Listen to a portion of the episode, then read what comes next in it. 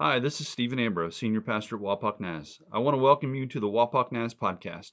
We hope and pray that this message goes deep into your DNA, is encouraging, relevant to your life, a means for you to engage with God and experience His love, and moves you to impact your world. We at Wapak Naz believe firmly that you matter to God. We are glad that you are taking the risk to engage with Him today. Wapak Naz is love people loving people to Jesus, and it takes people to partner with us to be on mission and bring this message to our community, the region, and the world. If you would like to financially partner with Wapak Naz to love people to Jesus, join us by going to our website at wapaknaz.org and becoming a financial partner. We thank you, we pray for you, we love you, and enjoy the message. Mentioning that you're here may deter them from. No, I'm just kidding. I'm totally kidding. Get out of here. Get out of here. We, we are grateful for Noah, and, and uh, I, um, I, I want to say uh, I, I, received a text from Matthew. He's, he is our youth pastor. Matthew's our youth pastor. And he and Chris are at camp today. Uh, they've been at camp uh, since Friday.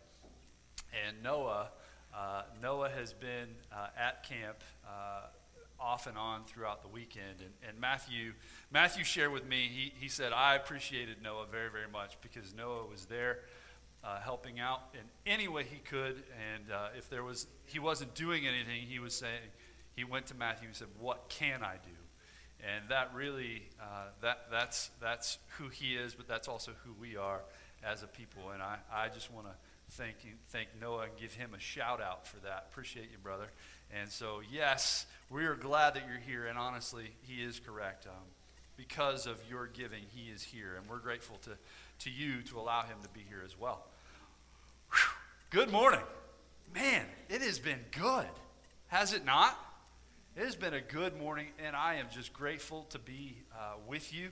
And uh, thank, thank, thank you that, that you allow me to speak into your life um, on a weekly basis, but also on a periodic basis. Uh, if you would, uh, please turn or pull out your phone. We're eventually going to land in Ephesians chapter 6. It's in the New Testament, uh, Ephesians chapter 6. We're on a series called Fire and Water.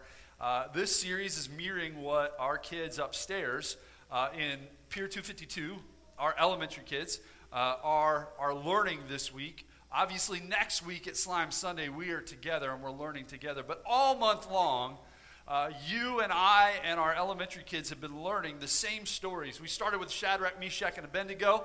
Uh, and uh, then last week, Noah brought us uh, Peter and Jesus walking on the water. And this week, we are right smack dab at the end of the book of Ephesians written by Paul. Um, and I just want to give you a good morning to the Lord's mighty warriors. See, I, when I was a kid, uh, I grew up and I, I, I, wasn't really much of a fighter. I always took the, the you know, that, that, that old uh, cliche, I'm a lover and not a fighter. Yeah, I was the lover, right? Because I actually, I, I lost more fights than I was in because I ran from more fights than I was in.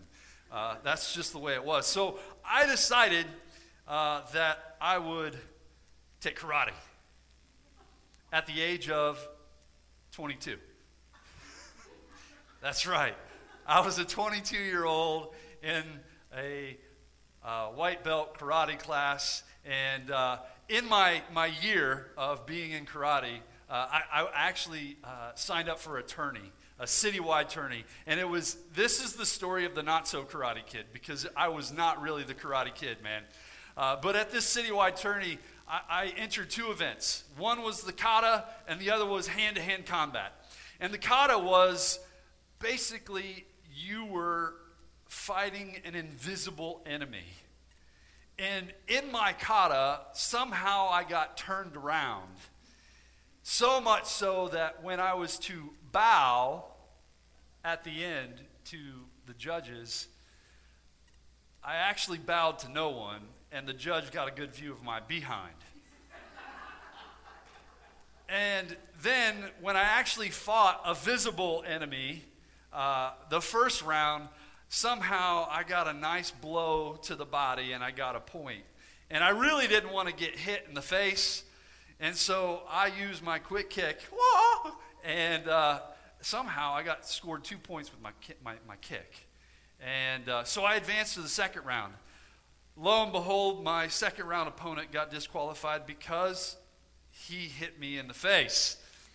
So, really trying hard not for that to happen. Third round, final round. It was not much of a round. Like I said, this is the story of the not so karate kid, and I went down three to zero and lost.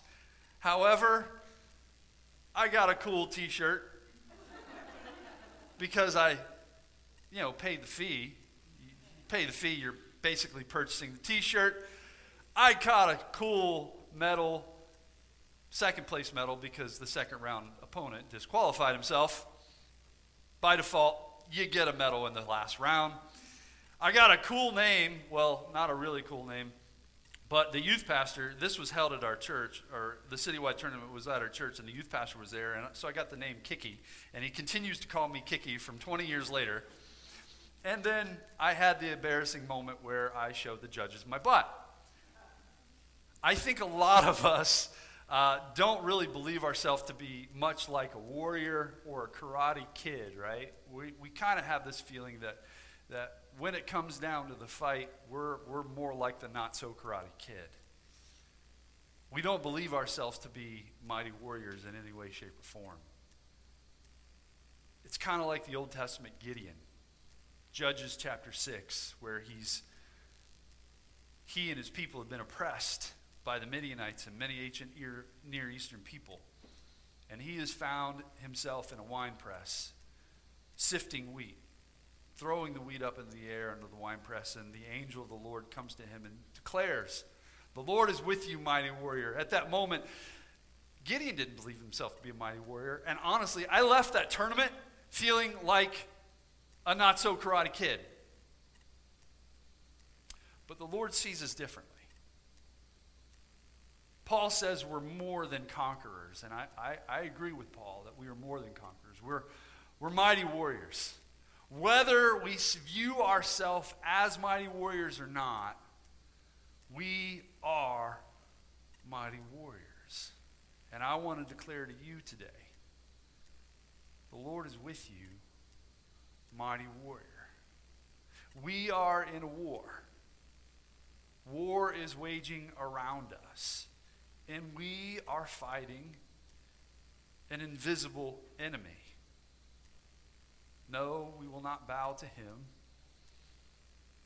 Maybe if we give him a bow where he sees our rear end, but we will not bow to him, but we are, in, we are waging a war and a war with an invisible enemy and the spiritual cosmic forces of darkness and evil. It is true. Whether you want to believe that or not, we are engaged in war. And so, we must stand up like the mighty warriors the Lord sees us as. And so today, we're going to engage, begin to understand the rules of engagement as mighty warriors of the Lord and his kingdom. So, would you mind, as I asked, uh, open up to Ephesians chapter 6, and we're going to begin in verse 10, and we're going to go all the way through verse 20. And Paul wraps up this letter to the church of Ephesus with finally, or from this point forward, be strong in the Lord and his mighty power. Put on the full armor of God so that you can take your stand against the devil's schemes. For our struggle is not against flesh and blood, but against the rulers, against the authorities, against the powers of this dark world, against the spiritual forces of evil in the heavenly realms. Therefore, put on the full armor of God so that when the day of evil comes, you may be able to stand your ground.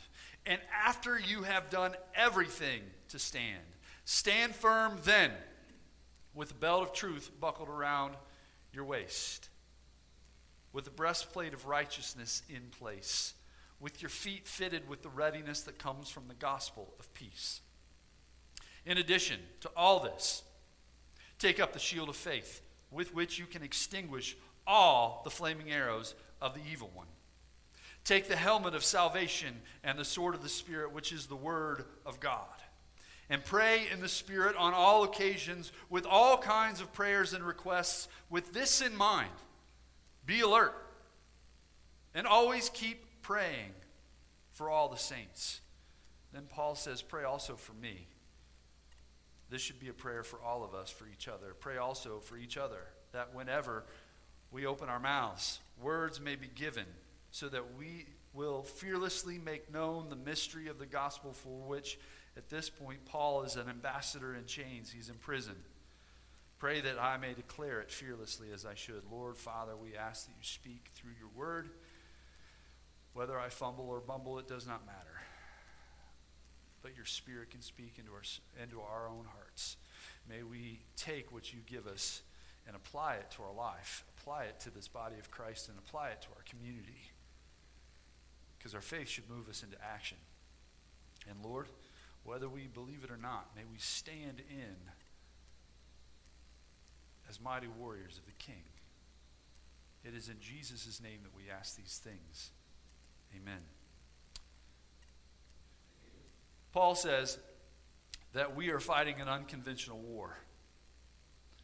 All of us are battling an unconventional war. Therefore, we fight with unconventional warfare. He says in 2 Corinthians that the weapons we fight with are not weapons of the world. On the contrary, they have divine power to demolish strongholds.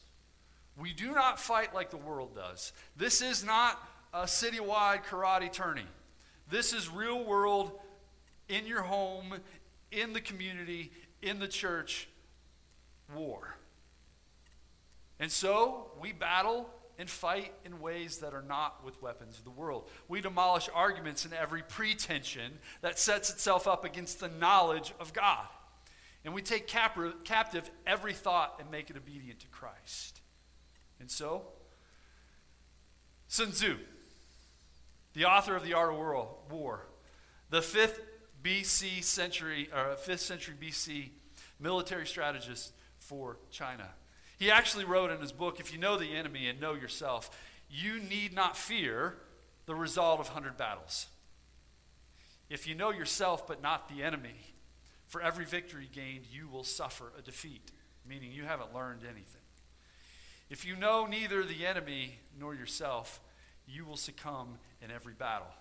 Now, this is great for conventional warfare, right? Know you, know who you're fighting, know how they fight. Paul very quickly declares who the enemy is.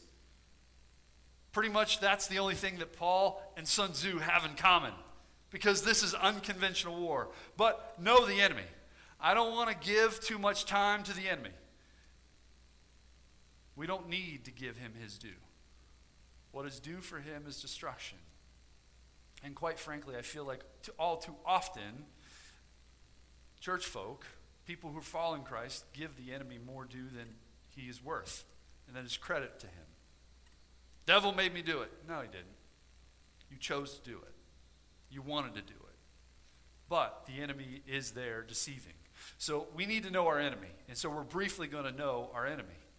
In fact, he says the devil schemes, identifies the enemy. He identifies the rulers and the authorities and the powers of this dark world and against the spiritual forces of evil in the heavenly realms. He identifies the enemy and makes them clear. Peter, or Jesus himself, believes that the enemy is real. In the moment where Jesus was in the desert for 40 days and 40 nights, when he was at his weakest physically, we note that the tempter came to him. Matthew also shares that the devil, who was the tempter, took him to a holy place. And again, the devil took him to a very high mountain. The enemy is clear. He is real and he is the ultimate evil. Jesus said to the enemy, the tempter, the devil, Away from me, Satan. We are to worship the Lord our God and serve him only, correct? Then the devil left him. Jesus understood that the devil was real. and he is at work, looking to usurp and remove the Lord from his throne and from the throne within your life, from the throne of your family, from the throne of the church and the community. First point devil's real, and he's the ultimate evil. What's his main objective? Well, Peter says, Your enemy, the devil, is prowling around like a roaring lion looking for someone to devour. And the thief comes only to steal and kill and destroy. His ultimate objective is to usurp the power of the Lord in your life and to remove the influence and the power of the church, to destroy the individual, to destroy the family, so that you are separated from the Lord your God. Jesus Christ came for very specific reasons.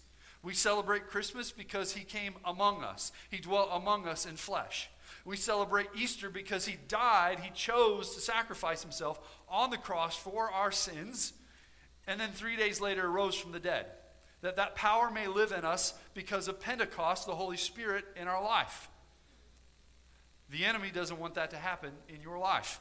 He doesn't want that to happen in anyone's life. Peter understood this very clearly. In fact, before Jesus' arrest, Jesus declared to Peter, Peter, Satan has asked to sift you like wheat, but I have prayed for you. Peter understood this very clearly that the enemy is real and the enemy wants to separate us from the Lord. Jesus identifies the enemy and calls him out and actually gives us a clear description of who he is. In a conversation with the teachers of the law and Jews who were questioning Jesus, Jesus actually declared that they were actually children of the devil, as they believed themselves to be children of Abraham. And then he went on with a description of who the devil is. He said, He was a murderer from the beginning, in him holding no truth. There is no truth in him. When he lies, he speaks his native language, his native tongue, for he is a liar and the father of lies. Folks, the tempter, the devil, Satan, he's the father of lies, the author of lies. He's the deceiver, the slanderer. And not only is his main objective to dethrone the Lord, to separate humanity from the Lord, he uses deception as his number one tool. Deception, falsehoods, lies, allegations, accusations. Why? Because if we are deceived, it's very easily for us to fall into temptation. It's very easy for sin to take root into our life. Because once temptation, fully grown, gives birth to sin and sin to death, separation from the Lord.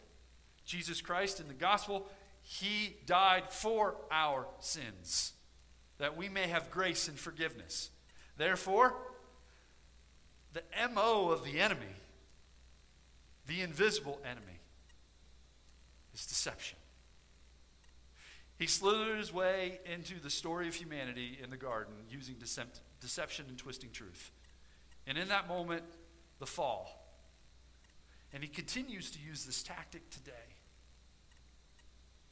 If you know the truth, begin to see how easy it is for others to be deceived when they don't know the truth. The enemy is real, he is the ultimate evil. He wants to dethrone the Lord from your life. And he uses deception to do so. Because deception quickly leads to temptation. The author of lies seeks to keep you from life, and the author of. Lies do very specific things. They distract you from the Lord's voice, they divert you from your purpose, and they destroy your potential. You can see this at work in many families that utilize the lie to get out of things.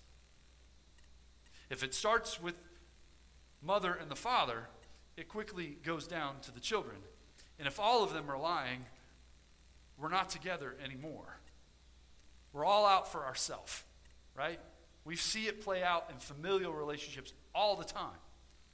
Lies distract you from the Lord's voice, they divert you from your purpose and destroy your potential and quickly lead to temptation, and sin gives birth to death. Know your enemy, know his tactic, but don't give him more time than he deserves because he doesn't deserve any, right? But with that, know your enemy, know who you're fighting, know yourself, and know how your enemy fights. By default, we understand who our enemy is not. Paul declares the enemy, identifies the enemy, he identifies the method of the enemy, but he also identifies who the enemy is not. Notice how he says in verse 10 For our struggle is not against flesh and blood. Folks, it's very clear from this. Humanity is not the enemy.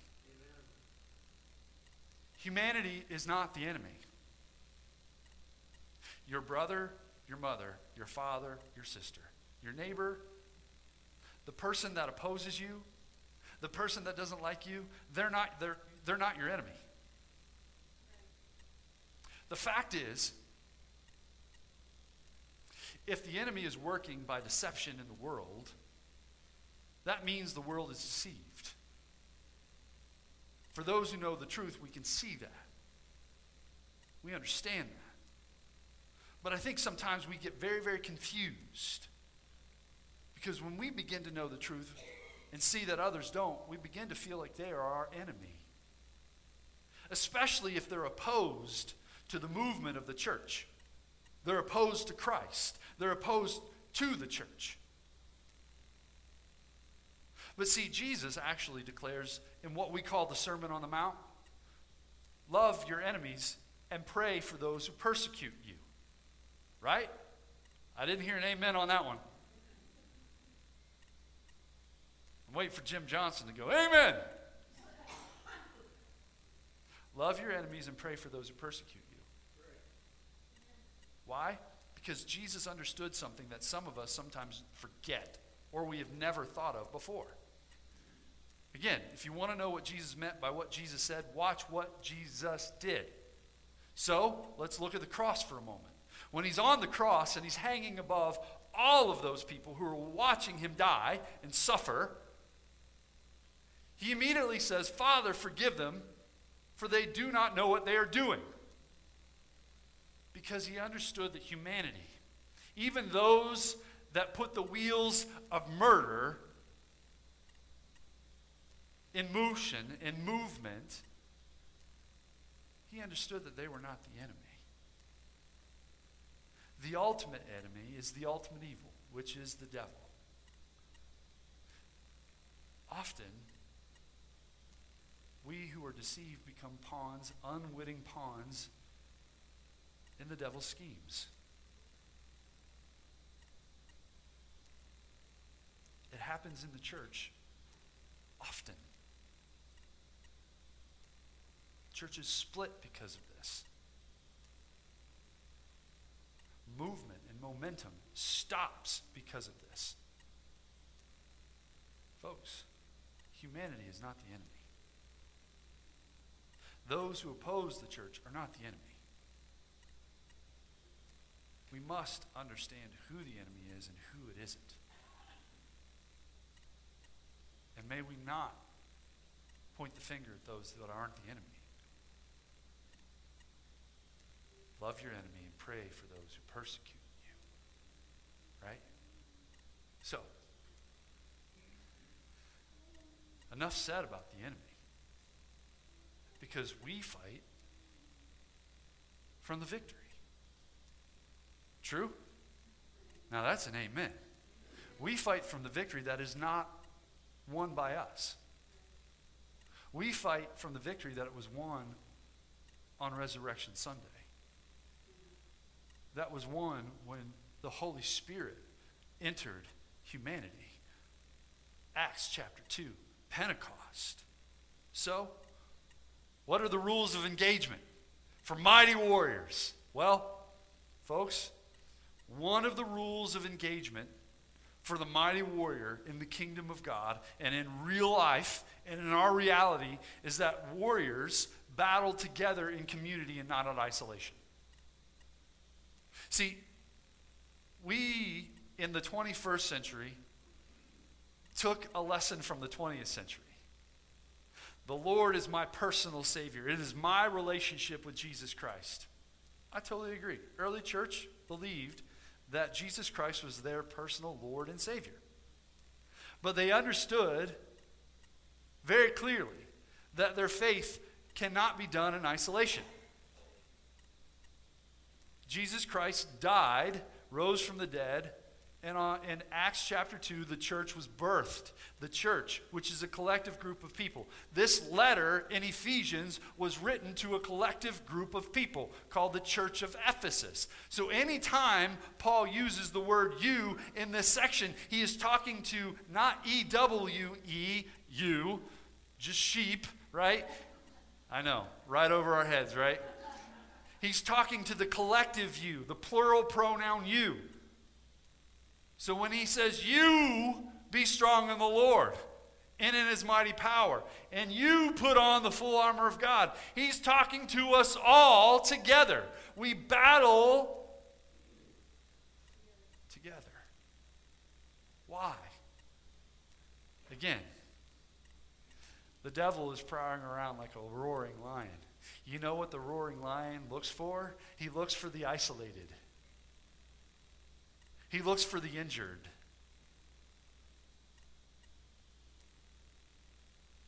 Faith in isolation, you're going to get picked off very quickly. Let us not give up on meeting together. Hmm. Those words resound a lot more since the pandemic. Right? Praise the Lord that we partnered with a group of people called the WAC. And we prayed together in a parking lot over those 12 weeks. We didn't cancel anything. We just, church looked a little different, didn't it? Praise God.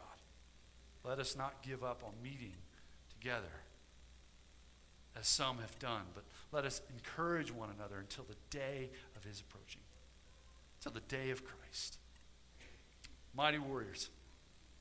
They pray first, pray always, and pray in all ways. They pray first, pray always, and pray in all ways. Paul says this pray in the Spirit on all occasions, Ephesians 6:18, with all kinds of prayers and requests. And with this in mind, be alert and always keep praying for all the saints. Folks, this is the church, the body, the group of people coming together and praying together. And then when they're not together, they're praying for one another. So, he gives us some imagery here. He does give us some imagery of, of a mighty warrior, of a soldier keeping watch over the night. He says, Be alert. That's an idea, that's a picture of a soldier. Watching the camp, staying up, having a sleepless night, ensuring that the rest of the people in the camp who are sleeping are secure.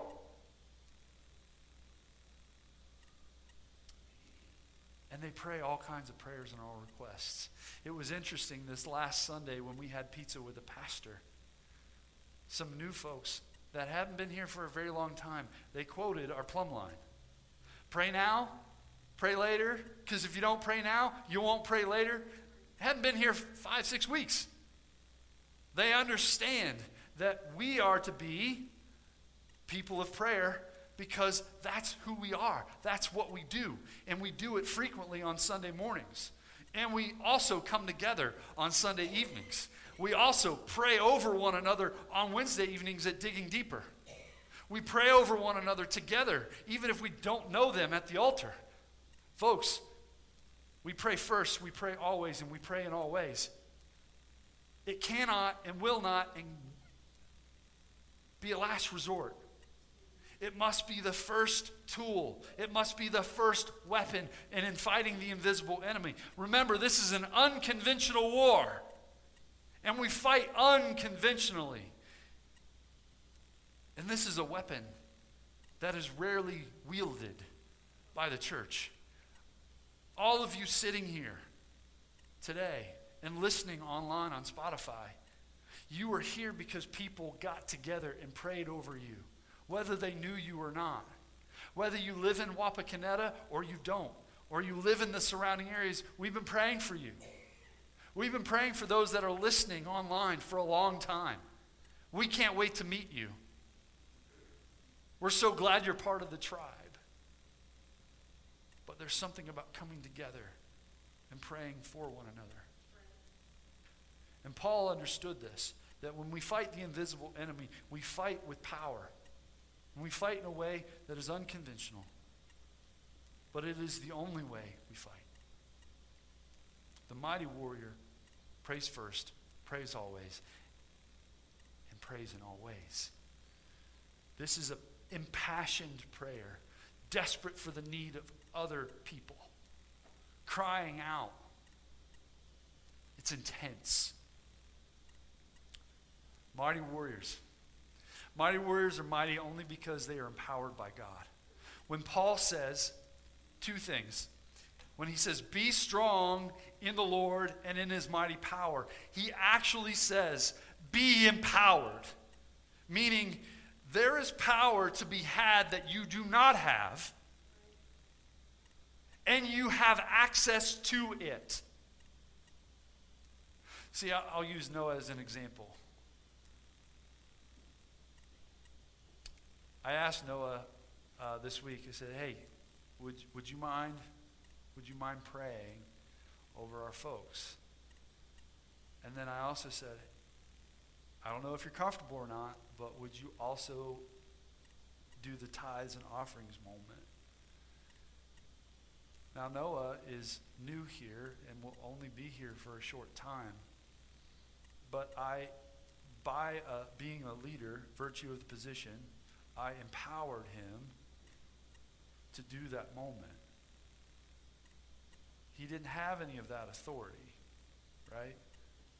Not that I have any authority. I don't. Please, don't don't get me wrong. There is no pedestal under my feet, man. I'm about. I'm preaching from about two feet under. Okay.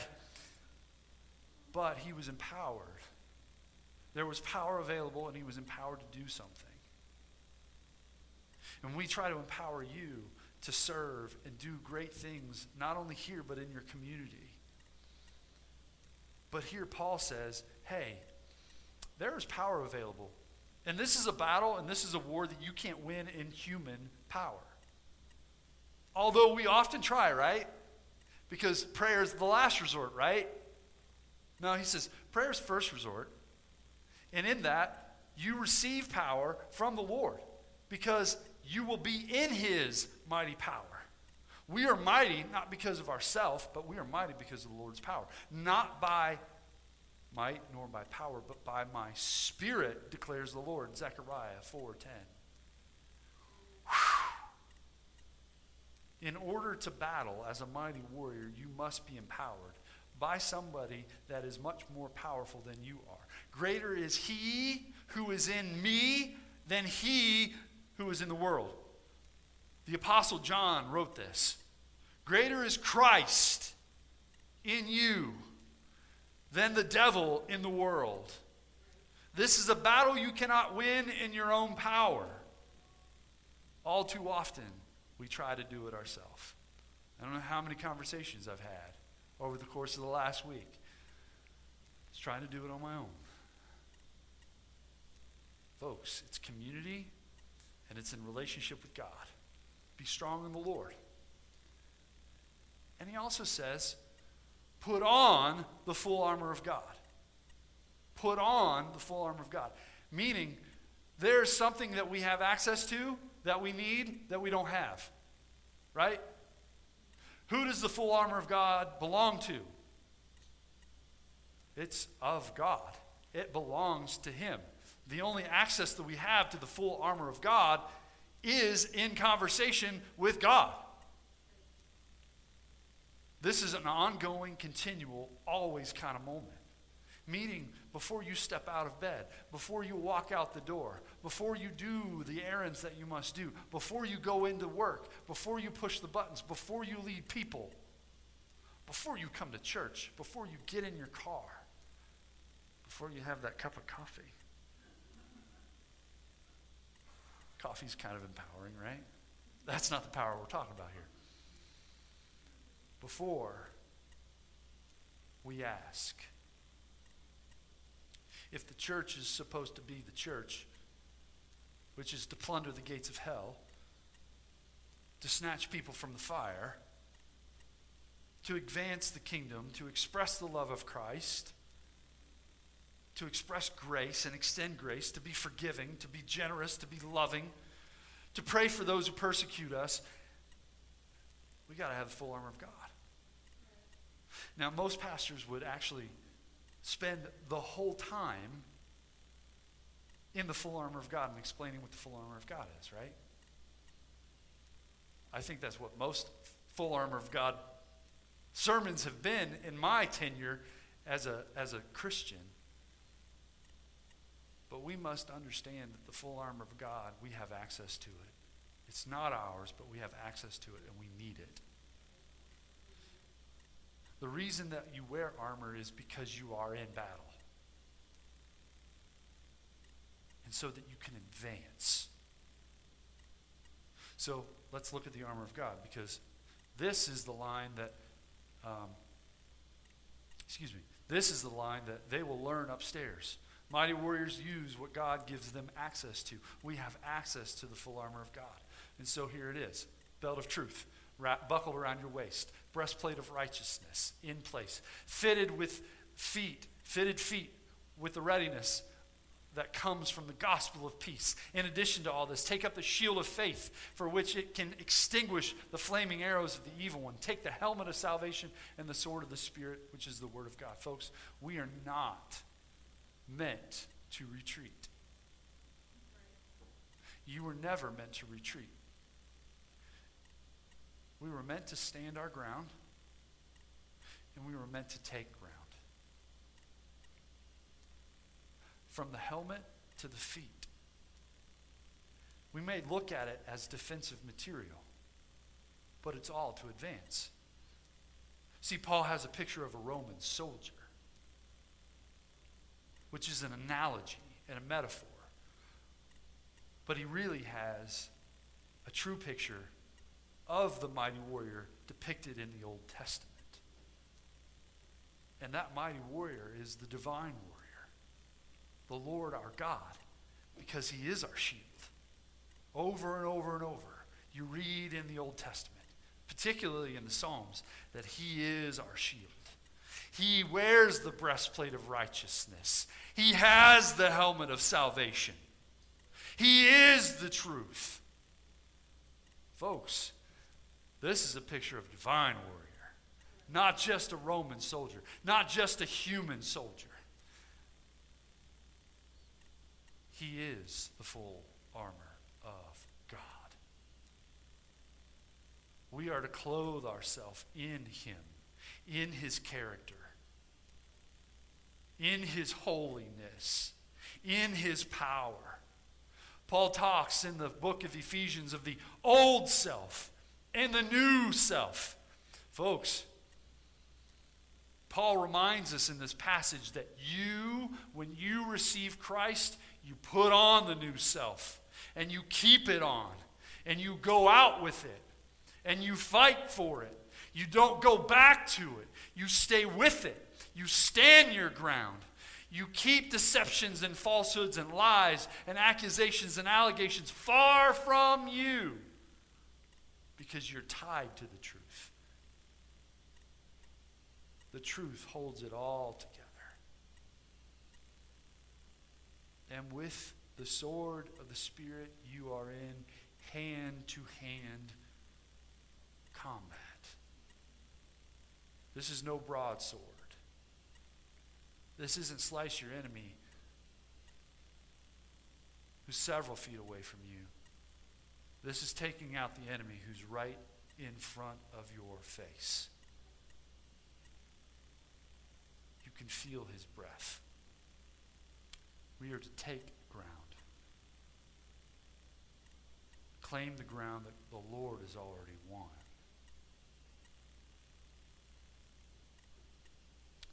And we do everything humanly possible, as well as everything divinely possible. I don't know about you. You may be sitting here not really aware that you're in a battle. If you're a believer, congratulations, you are. We need you as a warrior. You may not be a believer, but guess what? You're in a battle, whether you believe it or not. You might be that unwitting one being used and abused in the devil's schemes. But there's a difference. As believers in Christ and followers of the Lord, as disciples of Jesus, again, we fight from the victory. If you don't know the Lord, you're fighting a losing battle because you're fighting from a weakened position. And you really don't know who your enemy is and you really don't realize that you're being used by the enemy. You actually think that the Lord is your enemy when He's not. He's for you. He came for you. So if that's you, I want to encourage you that this day, today, you can begin to fight from victory rather than the weakened position. From the victory that the Lord has already won. It's just a matter of you asking Jesus into your life, asking Him to forgive you of your sins, be Lord of life, your life. Would you please stand? Heavenly Father, as we stand this morning, I don't know who, who's out there that needs, needs that, that has been fighting from a weakened position. You do. I believe that your Spirit's been working in their life already.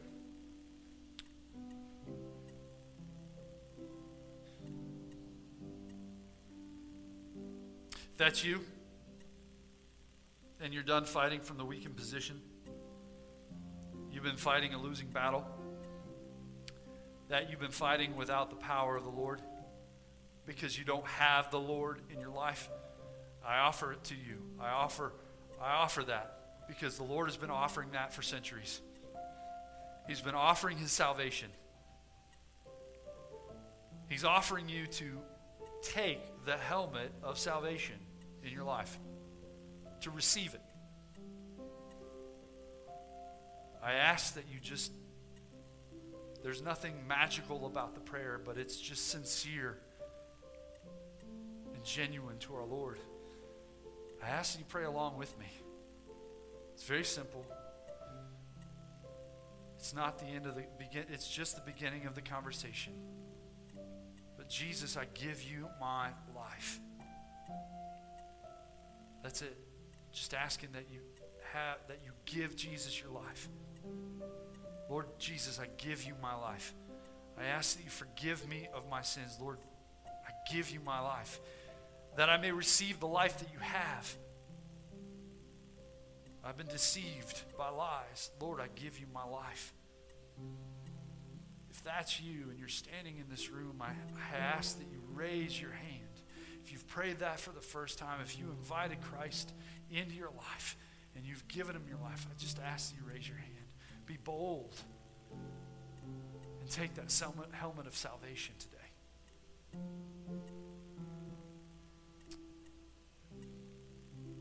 If you're a follower of Christ and you're a disciple,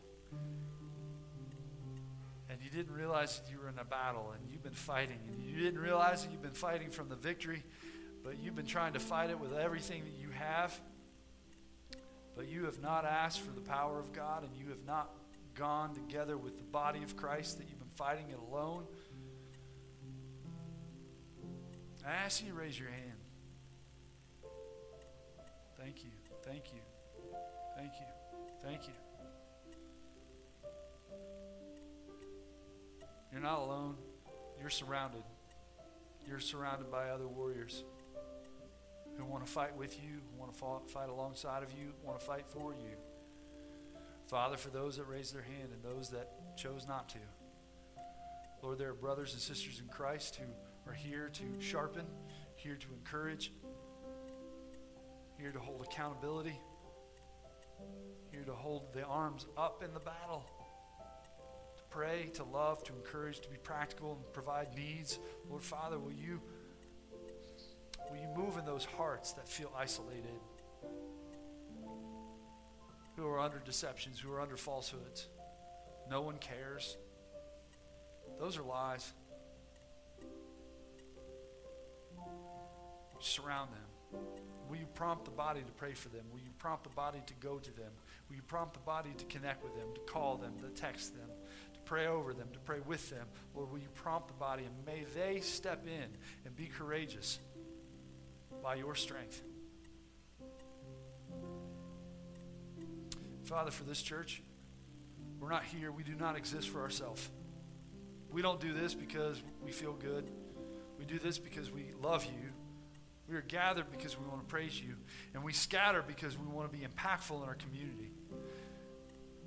We want to be salt and light in the darkness. We want to see people come to Christ and grow in Christ. Families become holy and sanctified and on mission. We want to see people be generous with their homes with their halves, with their finances, with their time to invest in people. God, may this church be fruitful. May we be on mission. God, will you send us out and will you provide us opportunity? And if there is an opportunity provided, may we make the opportunity. Lord, may our conversations be seasoned with salt and full of grace. May we be the gracious. May we be the forgiving. Only because of you and your power. And may we have the full armor of God upon us each and every day.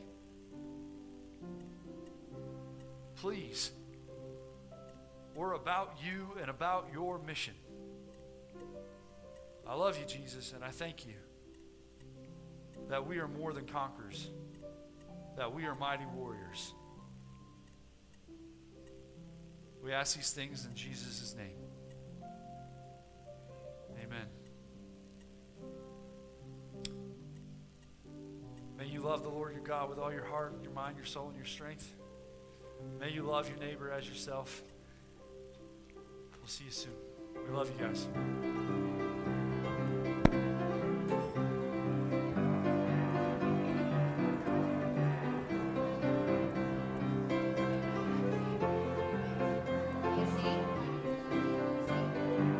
Thank you for listening to the Wapak Naz podcast. We hope you are moved deeply to step into God and the hope and future He has for you, and that you are moved to be salt, light, and yeast in your community and to love people to Jesus.